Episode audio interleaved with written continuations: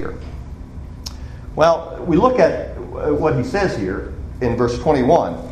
It says there the Lord caused a deep sleep to fall upon Adam. He puts him to sleep. He, after he goes to sleep, he opens Adam up and he takes one of his ribs and he closes up the flesh where he had taken that rib out. And he takes that rib and he forms or he creates a woman. It says that he made into a woman and then he brought her to, to Adam or to the man. Now, sometimes when we read this, we read over to study it. Where we sort of leave it is well, this is a description of, of a physical procedure. How did women come to be? Well, God took a rib out of man. Man had already been created, took a physical rib out of man and made it into a woman. And so there was this physical procedure that took place, and that that's what's involved. I'm convinced that there was a physical procedure. I don't want to be misunderstood there. I don't think we're talking about simply metaphorical language. But the use of this terminology, particularly in the New Testament, would drive me to be convinced as well that it means more than that. That what the text is explaining to us and describing to us is more than just God taking a rib out of a man and in some mysterious way making a woman out of that physical rib. That what's being described here is a splitting of an individual that Adam is split into two people, and the two people then are very unique individuals. That what's described here in the creation of woman is someone that would be likened to man or be a complement to man. And that's what the text really indicates to us, doesn't it? Preface that with the idea here, with, with, with a situation where all the animals are brought to Adam and he gives them names and looking for a companion. There's not in any of the other animal creations on the planet, there's not anyone that or anything that corresponds to the creation of man. So Adam is alone. And God says it's not good for Adam to be alone, and therefore he creates woman, and this is the process by which he creates woman, is he takes a rib out of man and he makes a woman. And what the, the creation of the woman, the appearance of the woman, is in essence a result of splitting Adam into two people. Now we know that because you see these two unique individuals are precisely designed for each other. They're not simple. They're, they're, not opposites of one another, and they're not the idea here that they're uh, that they're unique in their own personal way and have no connection. The fact that the woman came out of the man is precisely what God is presenting to us. We say, well, what was Adam like before he was split in two? I don't know. I don't know that we could ever know the answer to that question from the text of the scriptures. But we notice that what it tells us in verse 23 is that Moses says that God took her from man. And so she came out of the man, or she was taken from the man, and that that's the reason she's called woman. So it seems as though the idea of the splitting of the man and creating of two, two individuals out of one individual is a part of the meaning of the text. But Adam's observation of what God has just done, again, is insightful. And sometimes, sometimes, I believe, we as well may uh, over, make this too simple for us, or at least pass over it without a, a greater understanding of its significance. Adam says, This is now bone of my bones and flesh of my flesh. Now, does that mean that she is his physical complement? Well, certainly it does. Other texts would, would recognize that as well. But the comment by Moses and the quotations of the text in the New Testament they're going to look at indicate there's more to this particular statement than just this physical element that man and woman are complement one another physically.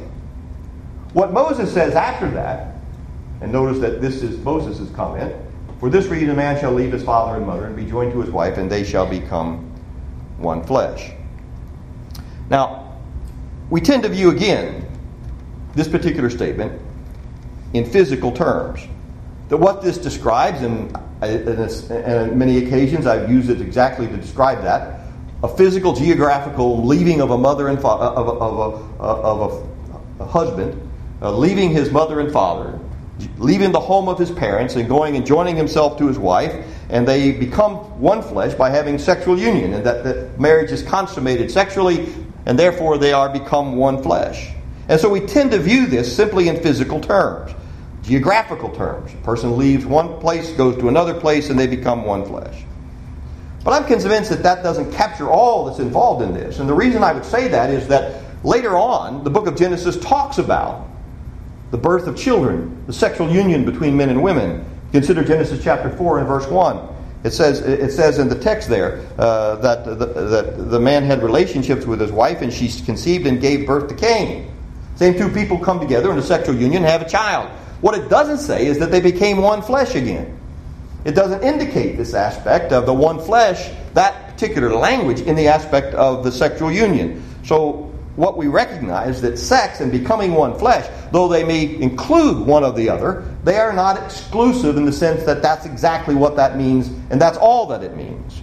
They are not identical the phrase. So we can't just leave that phraseology with the aspect of sexual union and come to a full understanding of what's being told, talked about and what's being told us about the, the relationship between a man and a woman. What does it t- mean to become one flesh? The Bible give us an answer about that? Can we come to any other conclusions about what it means to become one flesh? Well, I think we, we, should also recognize in this is that uh, the statement that's made by the statement that's made by uh, Adam uh, opens up our understanding of uh, this aspect of what they actually become. Man's observation, Adam's observation, as we said before, is this is now bone of my bones and flesh of my flesh. That's what Adam said. Now, who's he say it to? Well, he doesn't say it to the woman. The statement is made to God, not to Eve. And so sometimes we look at this again that, that, that man is so impressed with what appears before him in the, in the woman that he says, You are now flesh of my flesh and bone of my bones. He doesn't say it to Eve. The text would indicate that he says it to God. So Adam is not simply telling Eve that you're just what I was looking for. You, you, you're, you're beautiful. You're just what I wanted. You, you, you fill up all the holes that I have. Now, maybe she did that. Maybe she was. But certainly, what he's expressing here not only is exuberance over what God has done, but he's recognizing that what is, what is presented here is a special relationship. And again, he had been looking for a companion in the other creation, and there was none. So when God does what he does in taking the rib and making a woman, what he recognizes is that what's been created here is not just another being, but a very special relationship. And Moses narrows it even further for us in the text, does he not? That this is a special relationship between a man and a woman, but it's not a special relationship between all men and between all women. All men do not become one flesh with all women in the context of what happens later on or what the aspect even of marriage is. What is found in the text is the aspect of the relationship between Adam and Eve. That's what's under discussion, and that's what you see Adam is talking about. That's what he's addressing. One man and one woman become one flesh. It's the splitting of a man into two, and that's what God recognized. Or that's what Adam recognized, and that's certainly what Moses presents to us. But there are other ways in which we can, I think, come to a better understanding of this. This idea of what it means to be one flesh you are bone of my bones and flesh of my flesh, is to look at ways that this particular phrase is used elsewhere in Scripture. The concepts that are involved in you are of me, you are bone of my bones and flesh of my flesh, is voiced in other contexts and that don't involve this aspect of sexuality or even of the marriage relationship. Consider a couple of them. In Genesis chapter 29, verse 14, and we're going to look at just a few of these, and you can read them along as we uh, as we look at them. I'm not going to read all the scriptures that are involved here, but you remember the you, you remember the event of of uh, Jacob and Esau, where uh, there was treachery and, and deceitfulness, and uh, and Jacob was feared for his life because it, he had he had stolen from his brother, uh, and it became obvious that he had to get out of town. Uh, and his mother, not wanting to, you see, put him just out the door and protect him, says, "Well, you know, my my brother's over there, Laban, he's over there. You can go to his house, and you can flee to his house." And so that's what takes place: is that Jacob then goes to Laban, uh, to his uncle's house, and it says in verse in verse 29 that when Laban saw him, and remember that he had he had in the process he met Rachel, the one who would become later on his wife, that Laban in verse 14 that Laban said to him, "Surely you are my bone and my flesh," and he stayed with him for a month. Now Joseph and Laban didn't get married. When he says, "You are my bone and you are my flesh," what's he saying? What's he telling Jacob? I recognize something about you. You're not just anybody. You're not just a stranger on the street. You and I are family. We are flesh and blood. You are bone of my bones and you are flesh of my flesh. Now, what did that mean? Well, in the context of the story, it meant that Laban was saying to Jacob, I'm going to treat you special. You're going to have privileges. You're going to have opportunities that I wouldn't give to anybody. I'm going to protect you and take care of you. You can come in and live in my house. We'll share responsibilities. You can work for me. Now, Laban didn't treat Jacob the way he should have been treated. That's obvious what comes in the story. But we look at this aspect of what it meant. We recognize that this phrase itself that you are bone of my bones and you are flesh of my flesh, had to do with this aspect of relationship. And what it involved, you see, is that there were responsibilities along with special privileges that are associated with being in the family. You are family. Now, it had economic implications for Jacob as well. You think about another case where that sort of becomes obvious is in the case of Abraham and Lot. Lot was Abraham's nephew, and they went to possess the land of Canaan. And you remember that Abraham gave Lot uh, the choice of the land. Yeah, I'll go over here in the plains, and so Lot goes over to near the cities of Sodom and Gomorrah and settles down. But it's not very long before the kings of that area raid Sodom and Gomorrah, and they take Lot captive and, and haul off his family. Abraham hears about this. Now, what does it mean for Abraham to hear about the fact that his nephew is gone? Well, it meant he had to do something, and that's exactly what takes place, isn't it? He gathers his men together and he takes his hundreds of men and he goes after those kings. He defeats them with God's help and he brings his nephew and his family back and he rescues them. Now, why did he do that? He said, because we are brothers, because we are family. There was implication to that, that there, were, that, that, that there had to be protection, economic implications, protection, all of that was involved. Another place where this particular phrase is used is, is in the ninth chapter of Judges. Jerubbaal, which is also goes by the name of Gideon in the Old Testament, uh, was a judge of Israel that God used to, to free them from uh, the oppression of the Midianites. And interestingly enough, Gideon had 70 sons. Uh, one of his sons obviously had more than one wife, but uh, he had 70 sons. And one of his sons was the child of his concubine in the city of Shechem named Abimelech. And when Jerubbaal died, Abimelech petitioned the men of Shechem he came to them and said, Okay, there's 70 of us, of the sons of Jerubbaal. You want all these guys reigning over you, or do you want me? And he went to his mother's family, went to his, you see, that side of the family, and says, You know that we are family. And that's what he says in that particular context. He says, We are flesh of flesh and bone of bones. And what he was saying to them, we're connected here. We're family. We're flesh and blood. So if anybody's going to reign over you, if you're going to be on anybody's side and choose, you should choose me. And so they do that, and they favor Abimelech because of the fact that he was that he made that appeal to them. And he said they say to him, "He is our brother." And so he makes the appeal by saying, "I am your bone and your flesh." They conclude, "Yes, that means you are my brother, you are my relative." So what's it mean to be bone to bone and flesh and flesh? It means that you're connected. But this connection, of course, is the aspect of loyalty. You should be loyal to me, and I will expect I will be loyal to you and protect you because we have this relationship together. We are family. We're on the same team. And so there again we see the connection.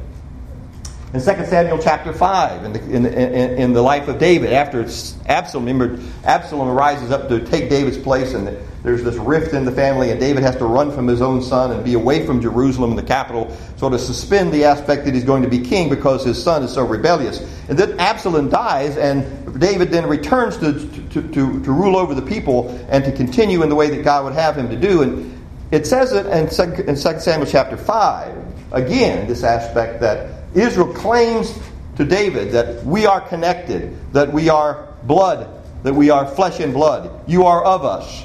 Now it's interesting that he used, they use that terminology of blood and of, uh, uh, of, of flesh and bones when David was not physically related to all of Israel.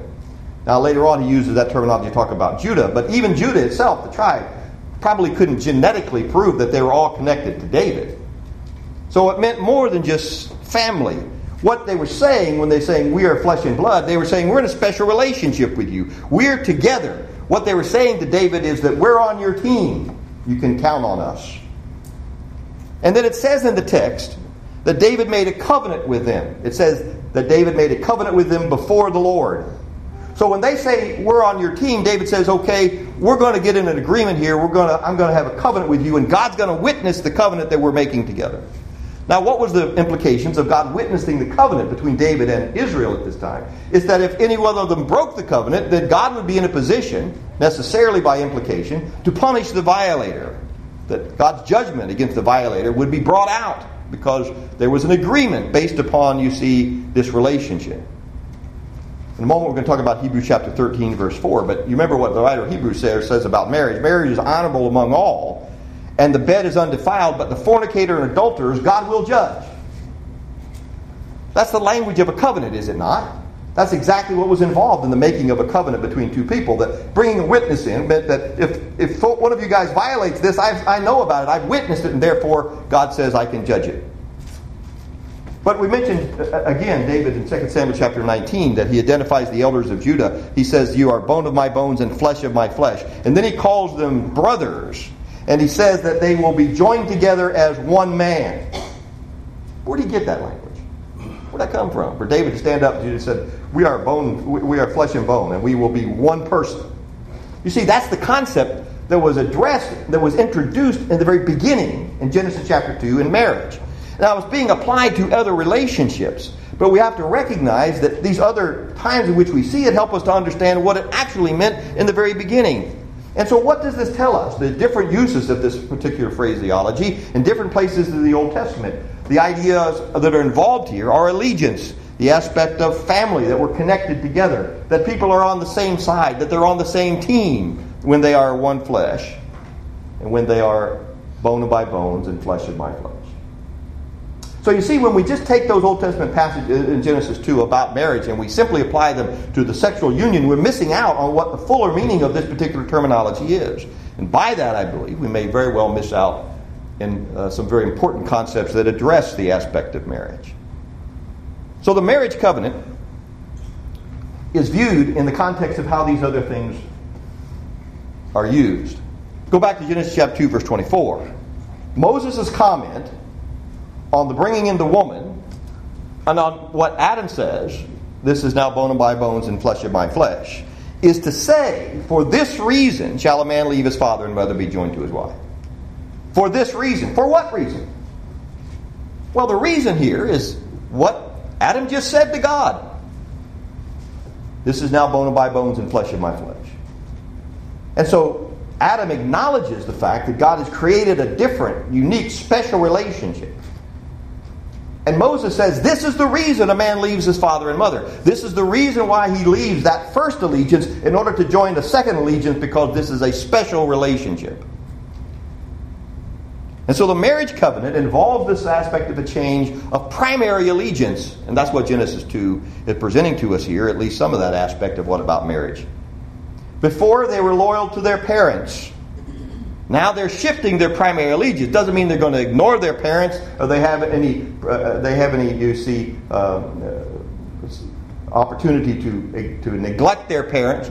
It's not validating that at all.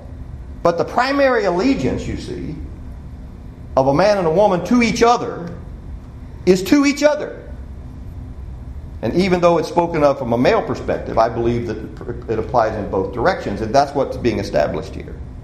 So the husband and the wife get primary allegiance to each other. They are joined together. And in that respect, then, they involve this joining together involves special privileges. And the terminology that's used would imply this in the way that we've used it already. That these special privileges involve loyalty, economic mingling, the aspect of sexual mingling, and protection. That they come into the relationship, it's more than just we are husband and wife in name, it's more than just the aspect we're joined in a legal process or a procedure. And it's more than just the sexual joining that takes place that consummates a marriage, but rather it is all of these things combined into this special relationship. We mentioned before about Abraham taking on the responsibility to protect his nephew Lot, his, his own people. Why? Because they were family. They are bone of my bones and flesh of my flesh. So, what is it involved here? Well, there's a focus on this aspect of a mutual belonging. When a man and a woman are married, when they become one flesh, they seek the benefits of the other for the very perspective and reason of being joined together in one flesh. And so, what it tells us about marriage are some very important, profound things. That in the very beginning, when God was using this language to describe the creation of woman and the joining of Adam and Eve in that first union, He was giving us the very foundation of every marriage that would follow after that. And that is that that one person seeks the benefit of the other. That they are one flesh. And the fact that they are one person means that they can't possibly, it's absolutely incongruous for them to seek anything but the good of the person to which they are joined. And what it's telling us about marriage is that marriage is not about a single individual within the union. Marriage is not about me, and it's not about my wife. It's not about me, it's not about you, it's about us. And that's the way it has to be understood. It's not even about you and me, in the sense that it's a negotiated truce. And that's the way a lot of folks look at marriage. And I think that's the idea of maybe the distinction between contract and covenant uh, in terms of the understanding of marriage comes into play. But marriage is not a negotiated truce. It's not a tit for tat. You do, for, you do this for me, and I'll do this for you, and, and, and we'll make an agreement about this, and we'll just get along. It's deeper than that. And this language would point that out. It's about a single entity, not two entities that just learn to get along, but a single entity acting as a single person. In Ephesians chapter 5, you know, this is the text um, that we most look at when we talk about the responsibilities of marriage, is Paul's uh, words in Ephesians chapter 5. And I would take you not to beginning in verse 22, where it says, beginning that wives should submit to their own husbands, or even to husbands loving their own wives in verse 25. I would take you all the way back to verse 21 in the beginning of that discussion when Paul says, You submit to one another in the fear of God. That this mutual submitting to one another is precisely what this aspect of one flesh is all about, or becoming one person. And so he says, Submit to one another in the fear of God. Wives, submit to your own husbands as to the Lord. For the husband is the head of the wife, as Christ also is the head of the church. And he is the Savior of the body. Therefore, just as the church is subject to Christ, so let wives be to their own husbands in everything. Husbands, love your wife, just as Christ also loved the church and gave himself for her, that he might sanctify and cleanse her with the washing of water by the word, that he might present her, her to himself a glorious church, not having spot or wrinkle or any such thing, but that she should be holy and without blemish. Husbands ought to love their own wives as their own bodies. He who loves, wife, loves his wife loves himself. Now, draw attention to that last phrase because though he's talking about the husband, that is a summary statement about what he said about both the wife and the husband in the relationship. That the reason that a husband or a wife would treat the other person the way God would have them to treat them in submission and sacrificial love and care is because they are a single person. And so, so husbands ought to love their own wives as their own bodies. He who loves his wife loves himself. Now, that's not just, a, I think, a portrayal of self love. And sometimes we get in discussion about self love, but whether or not self love is good or bad. It's almost implied in the passage, I think, that it's there that a person would love himself. But what Paul's really emphasizing is that she is you and He is you. They are one person. And so in the Ephesians 5 text, the level of allegiance reaches that statement, doesn't it? It reaches all the way that they are one body, they are one flesh.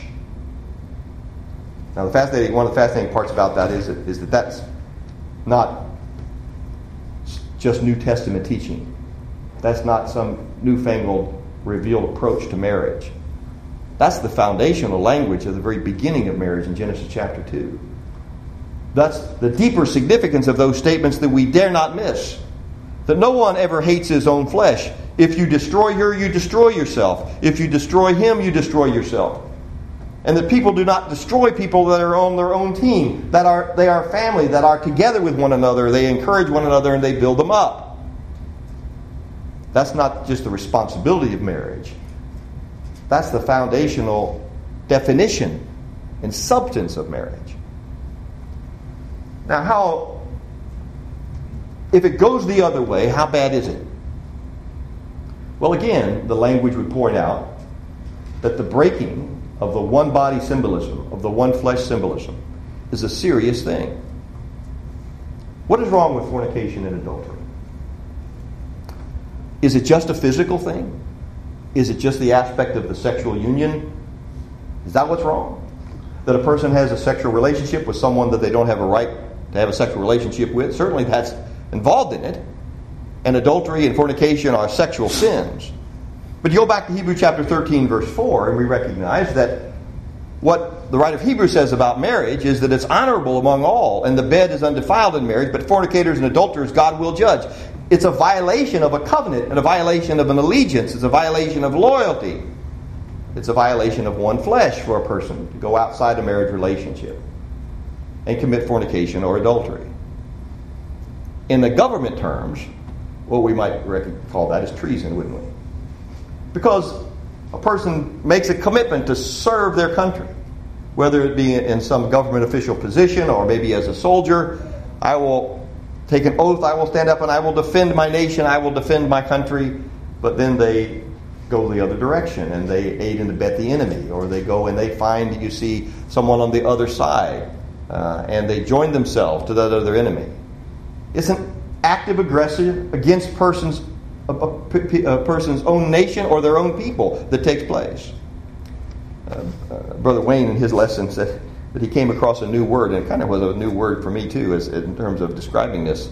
Uh, perfidy, if I'm saying that right, is a form of deception where one side promises to act in good faith with the intention of breaking the good faith promise. What that means is perfidy is the idea that you go out and you say, okay, uh, you and I can get along. I'll do for you, you do for me. But the whole time, you don't have any intention of doing that. You go into it knowing that you're going to break it, that you're not going to keep the promise. He says it's akin to the aspect of two sides uh, uh, on a battlefield, and one fella sticks up the white flag and waves it around and says, I give up, I give up. Come on, let's make a treaty. And so the other fella breaks his white flag out and he comes in, but the guy you see who first waved the white flag had no intention of ever ceasing the aggression. So as soon as he gets everybody else to lay their arms down, then he slaughters them all. That's perfidy. And so the aspect here in the spiritual terms, it is the height of betrayal and unfaithfulness for an individual to engage in what is such a severe union without recognizing the severe consequences and having the very severe responsibility of keeping it. Matthew, Malachi chapter 2 and verse 14, Malachi describes those individuals who were putting away their wives, and he said they are treacherous when they put away their wives. Now, I don't. When he says there that God hates divorce, and he talks about divorce as being treachery, I don't think he's saying you see that there is a treacherous way to put someone away and a non-treacherous way to put someone away. He's simply saying that that's the character of the breaking of the commitment of the marriage. It is treacherous is not just about sexual relationships. It is the breaking of a covenant to which God has witnessed and that God will judge. God will judge those who abandon it. So Jesus' words in Matthew chapter 19, when he answers questions about whether or not a person can put away their wife for every cause, goes back to Genesis chapter 2 and uses that very same language. They have become one flesh. What God has joined together, man should not put asunder. And so the implications here are pretty powerful from the standpoint of those original, original terminology. 1 Corinthians chapter 6 and verse 15. Paul uses this terminology to talk about this aspect, you see, of joining yourself to a harlot. And he's talking about immorality within the church, within the church family. Can it be tolerated? Can it be tolerated? Is it okay? Does it have any real implications? And Paul's argument to that, and you think about how many ways you might answer that question or, uh, or argue that with someone who would be addressing that issue that Paul's argument flows from Genesis chapter 2. Now, not just in the context of marriage, but in the context of a person being joined to Christ. In the context of the relationship that I have to Jesus Christ as being a part of his church, being a part of his bride. Our allegiance belongs to one another, our allegiance belongs to Jesus Christ, and we can't go off and sin and, and uh, involve ourselves in immorality and sinfulness without breaking that relationship. And Paul's explanation of that is if a person goes out and joins himself to a prostitute, he's become one flesh. He's broken that relationship. And it's wrong in the very worst way. In James chapter 4, James says, Adulterers and adulteresses, do you not know that friendship with the world is enmity with God? Whoever therefore wants to be a friend of the world makes himself an enemy of God. Now, again, the language flows from this very uh, uh, idea of commitment and relationship and loyalty and family and belonging to one another. You join yourself to God. And so he calls them adulterers and adulteresses, not because they were all engaged in sexual immorality, but because the issue here is whether or not you would be on God's side or whether you'd not be on God's side. And you must choose. There has to be a sense of allegiance to the cause of Christ. If you choose the other side, you automatically make yourself an enemy of God. Jesus said, No one can serve two masters, for either you will hate the one and love the other, or he will be loyal to the one and despise the other. You cannot serve God and mammon. Why? Because there's this one flesh concept that says when you put yourself in a relationship with Christ, You are absolutely committed to being faithful to Him and loyal to Him, and you cannot serve two masters.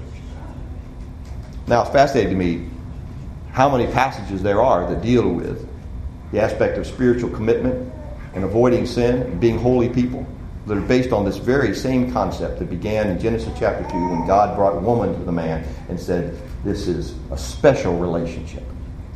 And Adam said, Yes, it is. She is bone of my bones and flesh of my flesh. She is special to me in every way. And what God was saying and what Moses was commenting upon in terms of that particular uh, event is that this has profound implications, not only in the marriage, but in all the relationships that we have with God. So you get to the time in which God is choosing out his special people, Israel, to go in and possess the land. And what's he tell them? He says, don't go in there and marry those unbelievers. So there were specific prohibitions against intermarriage between God's people and the Canaanites. Why? Because God just wanted to make their lives miserable?